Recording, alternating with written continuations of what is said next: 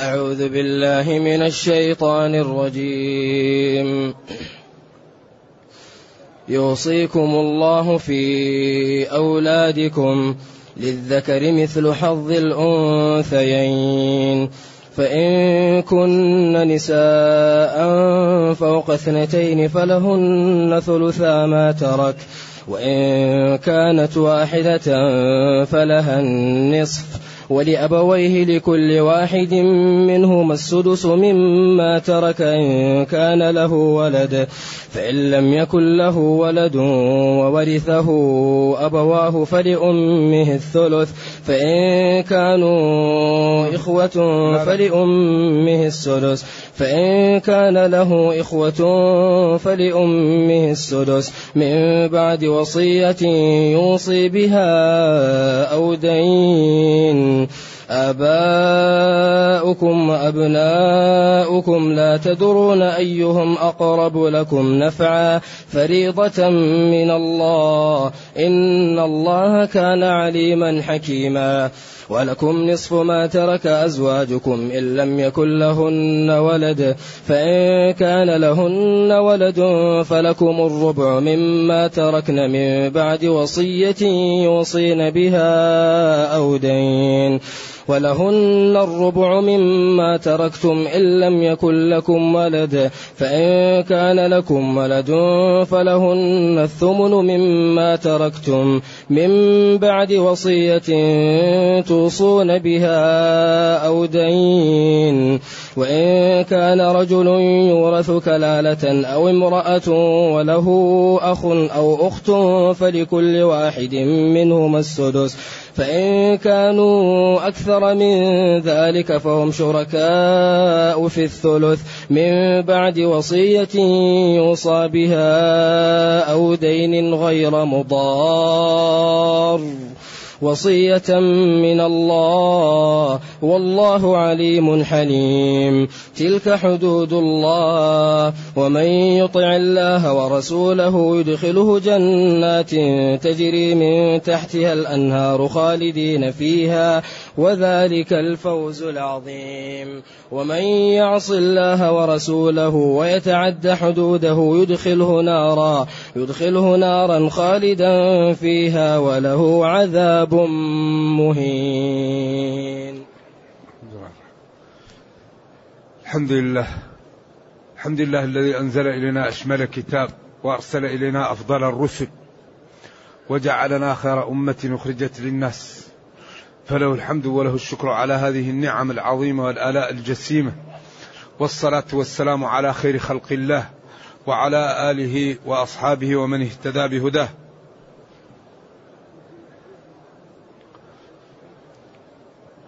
أما بعد فإن الله تعالى لما بين حقوق ضعاف المسلمين ومن يحتاجون للرعاية أتبع ذلك بحقوق جميع الخلق من القرابات للميت. فأوصى باليتيم وبالمسكين وبالمرأة.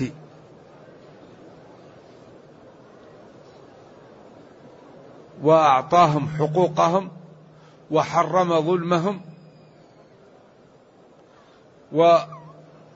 ووضع كل شيء في نصابه ومحله ثم بين ما أجمل في قوله تعالى للرجال نصيب مما اكتسبوا وللنساء نصيب مما اكتسبن.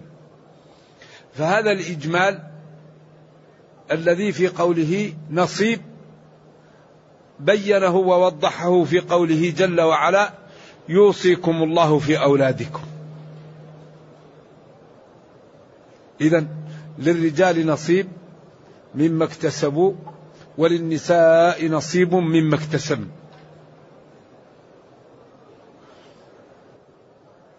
يعني للذكور والإناث حقوق في من يموت من إيش؟ من قراباتهن. لكن هذا النصيب مبهم. فوضحه وأزال الإجمال قول قوله تعالى يوصيكم الله في أولادكم. يوصيكم يعني هنا المقصود بها يعني يؤكد عليكم التنفيذ. يوصيكم يعني يخبركم ويأمركم بالتنفيذ. في في شأن أو في حكم أولادكم. إن متم للذكر مثل حظ الأنثيين. الذكر معروف والأنثى معروفة للذكر مثل حظ الأنثيين. وهنا وقفة مع كيف المرأة ضعيفة. ومن صغرها تنشأ في الحلية. والرجل قوي. ومن صغره يتحمل الصعاب والمشاق. كيف الضعيف يكثر عليه القوي؟ الله يقول للذكر مثل حظ الأنثيين. والمرأة ضعيفة وتحتاج ويعني عرضة لأن أي واحد إيش يظلمها؟ والله قال وليس الذكر كالأنثى.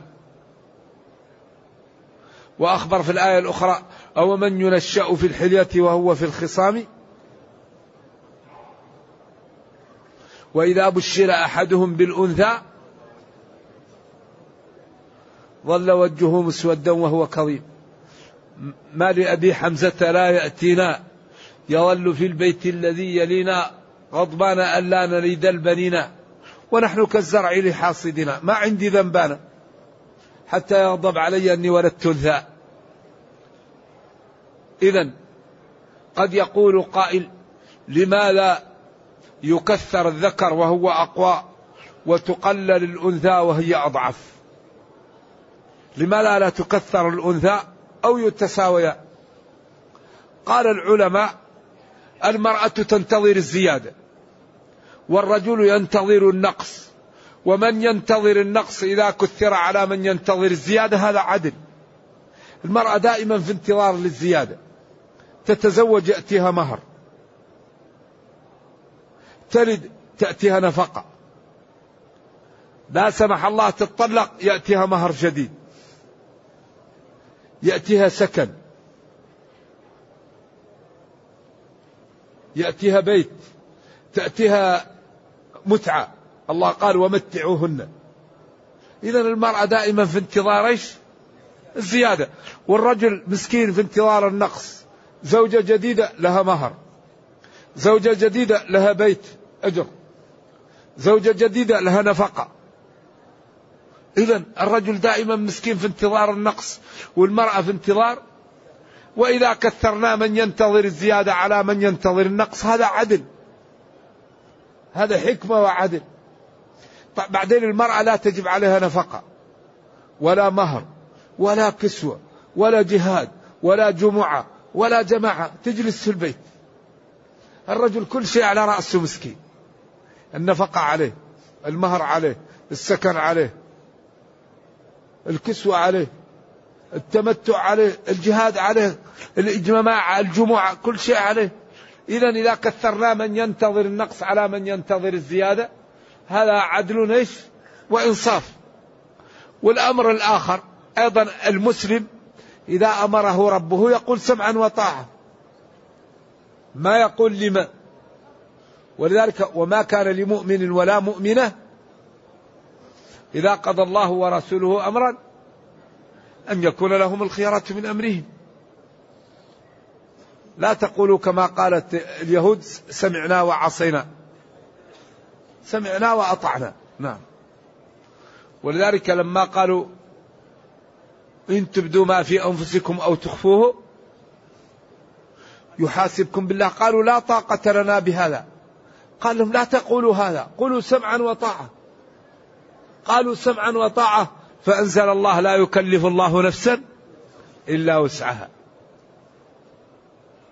لذلك ربنا كريم وأغلب التشريع للابتلاء. ولذلك قالوا للامتثال كلف الرقيب فموجبا تمكنا مصيب وبينه والابتلاء ترددا. هل هل التكليف للابتلاء أو للتنفيذ؟ الابتلاء. ولذلك أحيانا ينسخ قبل قبل العمل للابتلاء. موسى لما مر به النبي صلى الله عليه وسلم قال له إني جربت بني إسرائيل وإن أمتك لا تطيق خمسين صلاة. فرجع. ورجع. ورجع. قال استحيت من ربي. قال له هن خمس وهن خمسون ما يبدل القول لدي. فهنا رفع قبل العمل. قبل التمكن من العمل لأنه أوجبها خمسين ثم رفعها. قبل التمكن من العمل على الخلاف في النسخ قبل التمكن من الفعل. إذا يوصيكم الله ويأمركم بأن تجعلوا لأولادكم في تريكتكم للذكر مثل حظ الأنثيين. وهذا في يعني في كل الولد والبنت حظ الأنثيين. الزوج له النصف أو الربع. الزوجة لها الربع أو الثمن.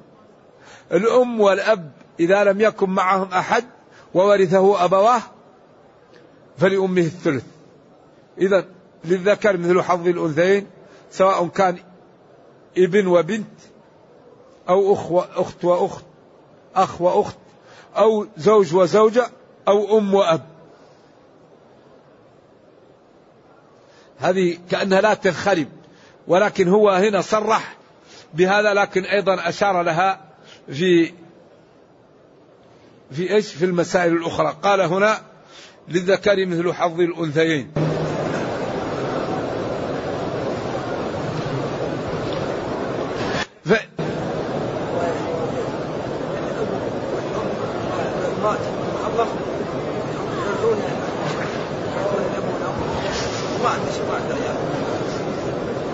للأب الثلثان وللأم الثلث. نعم. نقطتين للأب ونقطة للأم. وورثه أبواه فلأمه الثلث. أي أيوة والباقي للأب. مفهوم من السياق.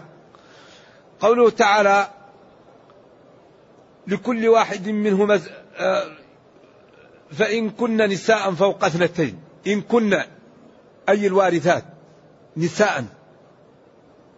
بنات فوق اثنتين بالإجماع الثلاثة لهن الثلثان الواحدة لها النصف. طيب الثنتين كيف يكونان؟ الله قال فوق اثنتين. اختلف العلماء. فمنهم من قال لاثنتين لهن النصف أو لهما النصف ومنهم من قال لاثنتان لهما الثلثان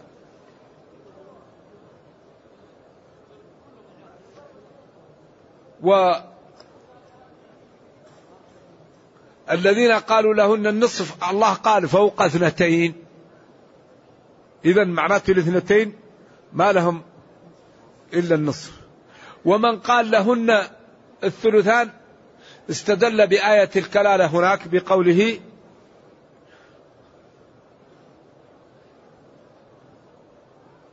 يستفتونك قل الله يفتيكم في الكلالة.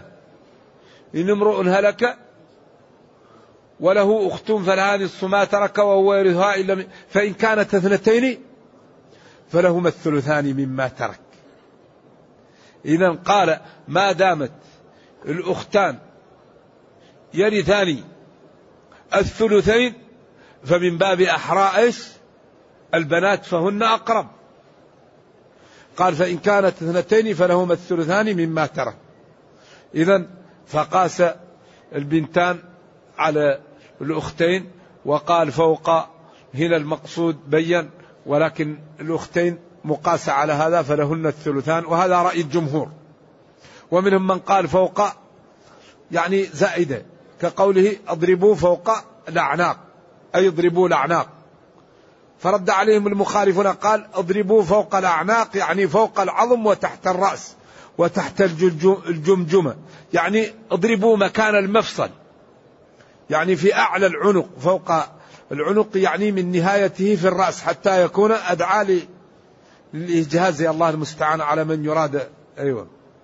قتله.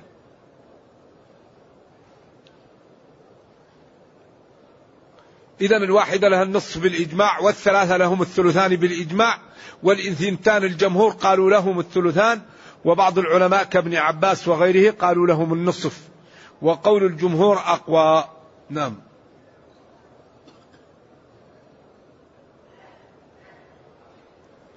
ومالك يرى أن الاثنين جمع. قال لأن واحد وواحد مجموعان. والصحيح أن العدد ثلاثة واحد وجمع وواسطة بينهم وهم الاثنان. ولذلك قالوا أقل الجمع في المشتهر الاثنان في رأي الإمام الحميري. أقل الجمع في المشتهر في مذهب مالك أن الاثنان أن الاثنين يقال لهما جمع.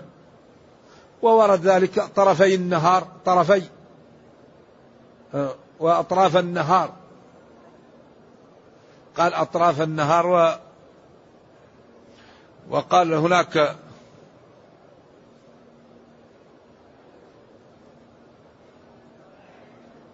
وداود وسليمان إذ يحكمان في الحرث إذ نفشت فيه غنم القوم وكنا لحكمهم شاهدين. لحكمهم. ما قال لحكمهما؟ أيوة لحكمهم.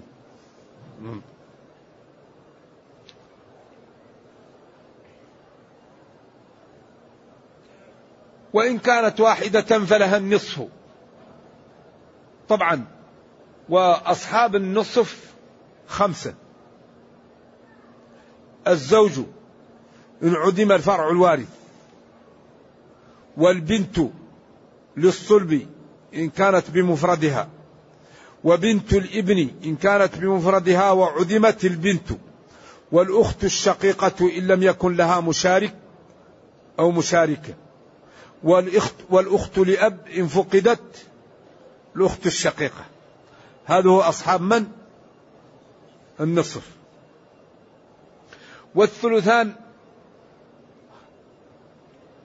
لأربعة من الورثة. البنت.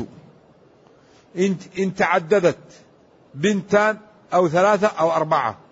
أو بنت الإبن إن تعددت. أو الأخت الشقيقة إن تعددت. أو الأخت لأب إن تعددت.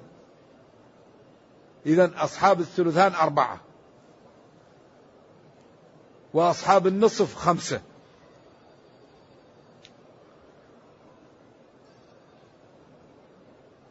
ولأبويه لكل واحد منهما السدس.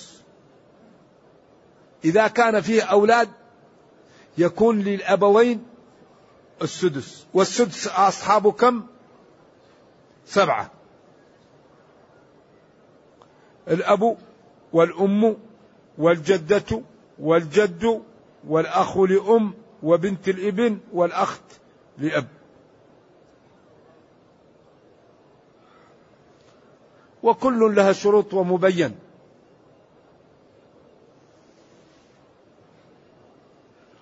وإذا كان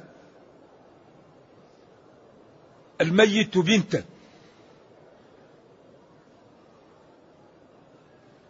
وورثه أبواه مع البنت.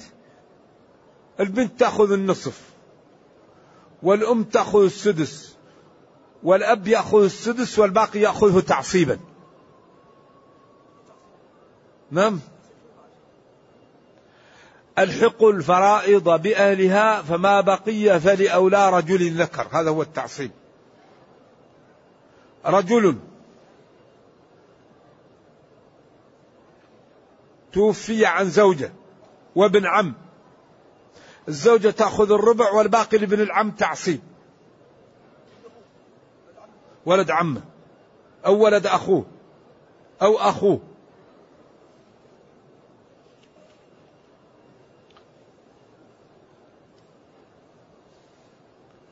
طبعا للذكر مثل حظ الأنثيين وقوله يوصيكم الله في أولادكم هذا عموم دخله التخصيص. الكافر لا يرث القاتل لا يرث.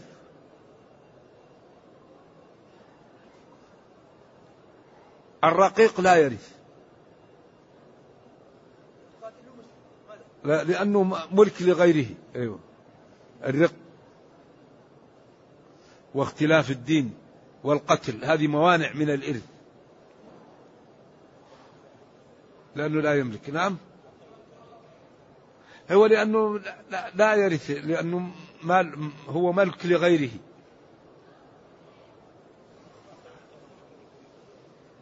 ممكن ي... إيش موانع الإرث؟ إيش هي؟ موانع الإرث ثلاثة وهي؟ أيوه. أيوه. أيوه الكفر والرق والقتل. أيوه موانع هذه. نعم تأتي في محلها. فإن كان له ولد إن كان له فإن لم يكن له ولد وورثه أبواه فلأمه الثلث. هذا نفس بيان لذكر مثل حظ الأنثيين. إن كان الميت لا ولد له وكان الوارث أبواه لا يخلو من أن يكون.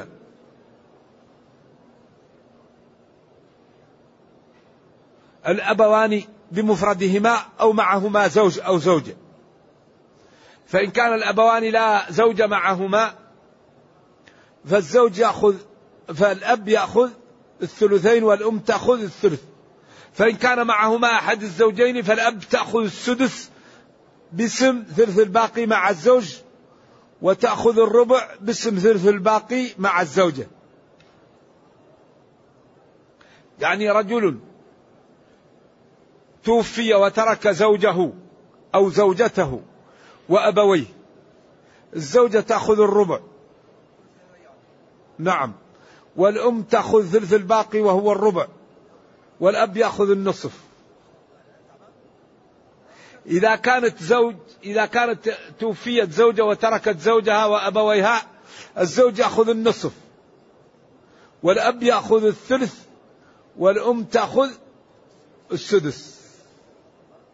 لذلك قال وورثه أبواه فلأمه الثلث سواء كان مع زوج أو زوجة أو كانوا بمفردهما. هذا قول الجمهور ولبعض العلماء خلاف هذا لأنه قال الأم لها السدس فإذا تأخذ السدس والزوج يأخذ إيش؟ والأب يأخذ السدس عند بعضهم. ولكن الجمهور على خلافه قالوا لأن الله قال للذكر مثل حظ الأنثيين وقال وورثه أبواه فلأمه الثلث.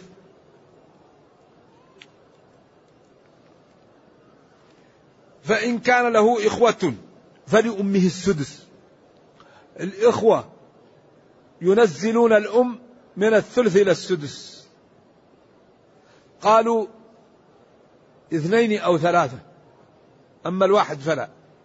فإن كانوا إخوة جمع ينزل الأم من من من الثلث إلى السدس. وأحيانا ينزلوها مساكين ولا يحصلوا شيء. مثل الإخوة لأم مثلا وجد. فالأم تأخذ السدس والجد يسقط الإخوة لأم والباقي يأخذ الجد. أيوة. فهم أحرموا أمهم وضاعوا مساكين ما حصلوا شيء. أيوة.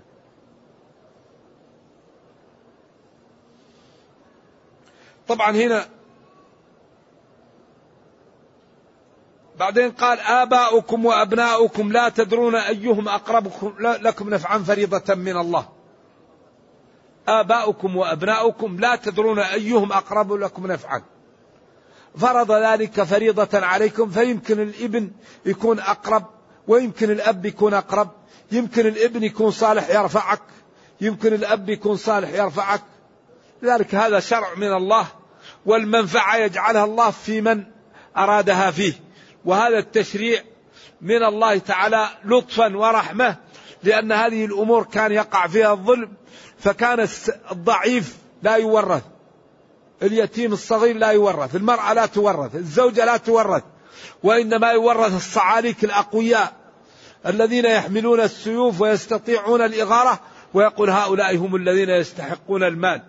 أما المرأة ضعيفة والزوجة مسكينة ضعيفة والبنت ضعيفة والولد اليتيم ضعيف لذلك جاء الإسلام وأعطى لكل حق حقه فقال للرجال نصيب وللنساء نصيب وقال يوصيكم الله في أولادكم وأعطى كل الأقارب حقوقهم وما بقي بعد التركة فلأولى رجل ذكر. ثم قال جل وعلا ولكم نصف ما ترك أزواجكم. إذا انتهى عن الفروع والأصول. ثم قال هنا ولكم. أيها الورثة نصف ما ترك أزواجكم أيها الأزواج. إن لم يكن لهن ولد فإذا ماتت الزوجة وكان زوجها لا ولد لها منه أو من غيره فله النصف.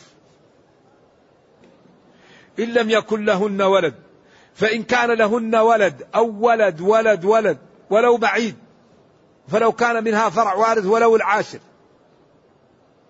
فلكم الربع مما تركنا. ثم قال من بعد وصية يوصين بها أو دين. وبعدين كرر الوصية لأن هذه الأمور مستقلة أما أول قال وصية مرة واحدة لأن الكلام كله معطوف على بعض. قال العلماء لما لا قدم الوصية على الدين والدين أشد تعلقا بالمال من الوصية.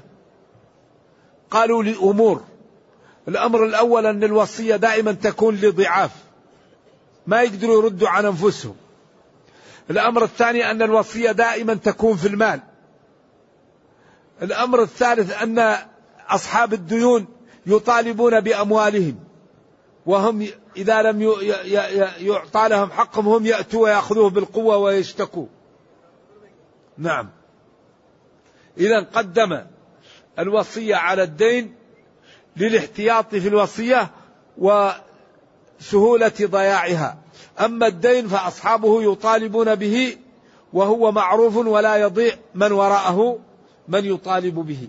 فلذلك قدموا. ولذلك التركة فيها شيء يتعلق بالمال وفيها شيء يتعلق بالفسهية. أول شيء مؤونة التجهيز. ثم الديون التي في المال. ثم الديون التي فيه هو كالرهون. ثم بعد ذلك الوصية. ثم ما بعد ذلك إيش يقسم بين الورثة. ويشترط في الوصية أن لا تكون أكثر من من الثلث. وأن لا تكون الوصية لأحد الوارثين إلا إذا أجازها الورثة لأنه لا وصية لوارث. فإذا أوصى الوالد أو الأم لأحد أبنائه الورثة يقول ما نقبل. فإذا أجازها تجوز. وإذا أوصى الميت بأكثر من الثلث قالوا هذه الوصية باطلة لا نرضاها. أيوة. وإنما أعطي للميت ثلث ماله. قال له الثلث والثلث كثير.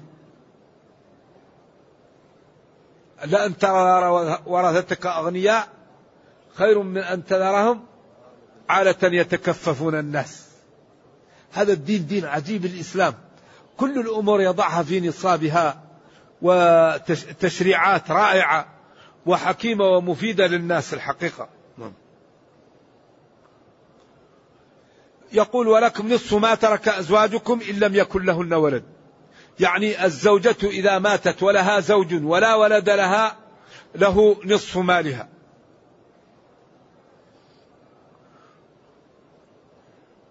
فإن كان لهن ولد أي فإن كان للزوجة أو للزوجات ولد فلكم الربع مما تركنا من بعد وصية يوصين أي الزوجات بها. أو دين يقضى. ولهن أي الزوجات أو الزوجة؟ الربع مما تركتم. الزوجة الواحدة والزوجات نصيبهم سوا. فإن كان للزوج أولاد فلهن جميعا الثمن. وإن كان الزوج لا أولاد له فلهن جميعا الربع سواء كانت واحدة أو اثنتان أو ثلاثة أو أربعة. والزوجات لا يزدن على أربع مثنى وثلاثة ورباع قال في حديث الرجل قال أمسك أربعا وفارق سائرهن. نعم. فلا يجوز أن يتزوج الحر بأكثر من أربع زوجات. فإذا طلق إحداهن طلقة رجعية يجب عليه أن يعتد معها. يمسك عن الزواج حتى تخرج من العدة. أو يطلقها طلقة بائنة حتى يمكن له أن يتزوج بعد طلاقها. أما إن طلقها طلقة رجعية فلا بد أن يمسك عن الزواج حتى تخرج من العدة لأن الرجعية زوجة.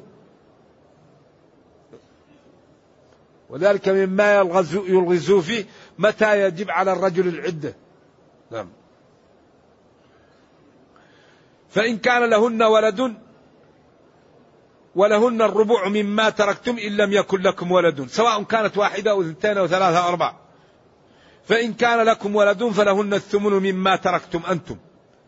من بعد وصية توصون بها أو دين. يعني تقضون به. وإن كان رجل أو امرأة يورث كلالة وإن كان رجل يورث كلالة أو امرأة وله أخ أو أخت من أم فلكل واحد منهما السدس فإن كانوا أكثر من ذلك فهم شركاء في الثلث على التساوي وهذا لأخي الأم خاصة لأنه أدلى بالأم فتساووا. الكلالة مشكلة ولذلك قال عمر ما سألت رسول الله صلى الله عليه وسلم عن شيء أكثر من الكلالة حتى ضرب في كتفي وقال تكفيك آية الصيف وهذا في صحيح البخاري. آية الصيف قالوا لعل الآية الأولى هذه التي هي في أول سورة النساء نزلت في الشتاء أو في الخريف وتلك نزلت في الصيف ولذلك قال يستفتونك قل الله يفتيكم في الكلالة إن امرؤ هلك ليس له ولد. هذا نص صريح في عدم الولد. وله أخت فلها نصف ما ترك والأخت لا تنهي النصف لا مع الأب ولا مع الجد ولا مع جد الجد. فتبين أن الكلالة هي ما عدا الأصول والفروع من الورثة. يسألونك عن الكلالة هي انقطاع النسل لا محالة لا والد يبقى ولا مولود فانتفى الآباء والجدود الأبناء والجدود. والكلالة تطلق على المال وعلى الوارث وعلى المورث. رجل يرث كلالة ورجل يورث كلالة. ومال كلالة ولذلك تختلف إعراب الكلالة من ذلك. إذا قلت يورث أو يورث أو يورث فكلالة إما حال وإما تمييز وإما مفعول لأجله أو صفة لمصدر محذوف. على الخلاف الموجود في الكلالة هل هي مال أو هي قرابات؟ تكون مفعول لأجله أو مال يكون مفعول به أو هو يورث يورث تكون حال على الخلاف الموجود في هذا. إذا الكلالة تقال للمال.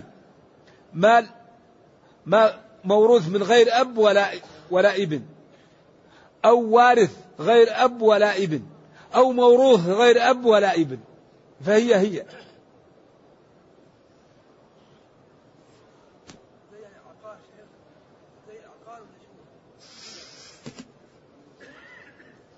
زي أن يكون الميت ليس ابنا ولا والدا. الوارث ليس ابن والمي والميت ليس أب. أن يكون الورثة والوارث والمال كله من الحواشي. وهي هي. إذا كان الميت ليس أب ولا ابن فالوارث ليس أب ولا ابن. والمال أيضا الموروث ليس موروث من أب ولا ابن فالقضية متعلقة ببعض.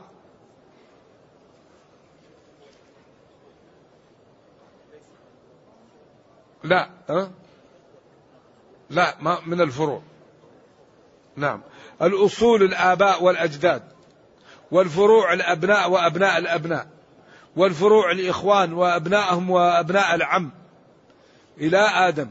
هذا يقال لهم الفروع. نعم.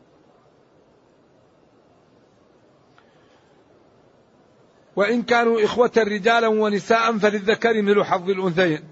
لا. من بعد وصية توصن بها. وإن كان رجل يورث كلالة أو امرأة وله أخ أو أخت من أم فلكل واحد منهما إذا انفرد السدس بشرطين. شرط وجودي وشرط عدمي الشرط العدمي أن ينعدم الأصول والفروع. والشرط الوجودي أن يكون هو بمفرده. لا يوجد معه غيره. نعم. فإن كانوا أكثر من ذلك فهم شركاء في الثلث بالتساوي. أم وزوج وإخوة لأم. الزوج يأخذ النصف والأم تأخذ السدس والإخوة لأم يأخذون الثلث متساوي الذكر والأنثى فيه. ولذلك للذكر مثل حظ الأنثيين إلا في إخوة الأم لأنهم دلوا بالأم فهم يتساووا من جهة واحدة.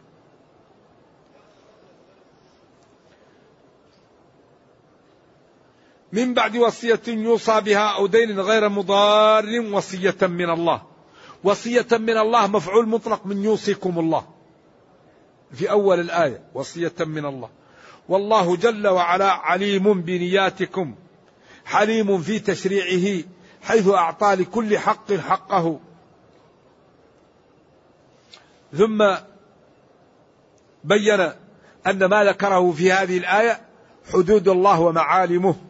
ونرجو الله جل وعلا أن يرينا الحق حقا ويرزقنا اتباعه وأن يرينا الباطل باطلا ويرزقنا اجتنابه. اللهم أصلح لنا ديننا الذي هو عصمة أمرنا وأصلح لنا دنيانا التي فيها معاشنا وأصلح لنا آخرتنا التي إليها معادنا واجعل الحياة زيادة لنا في كل خير والموت راحة لنا من كل شر. ربنا أتنا في الدنيا حسنة وفي الآخرة حسنة وقنا عذاب النار. اللهم إنا نسألك من خير ما سألك من محمد صلى الله عليه وسلم وعبادك الصالحون ونعوذ بك من شر ما استعاذك من محمد صلى الله عليه وسلم وعبادك الصالحون. سبحان ربك رب العزة عما يصفون وسلام على المرسلين والحمد لله رب العالمين.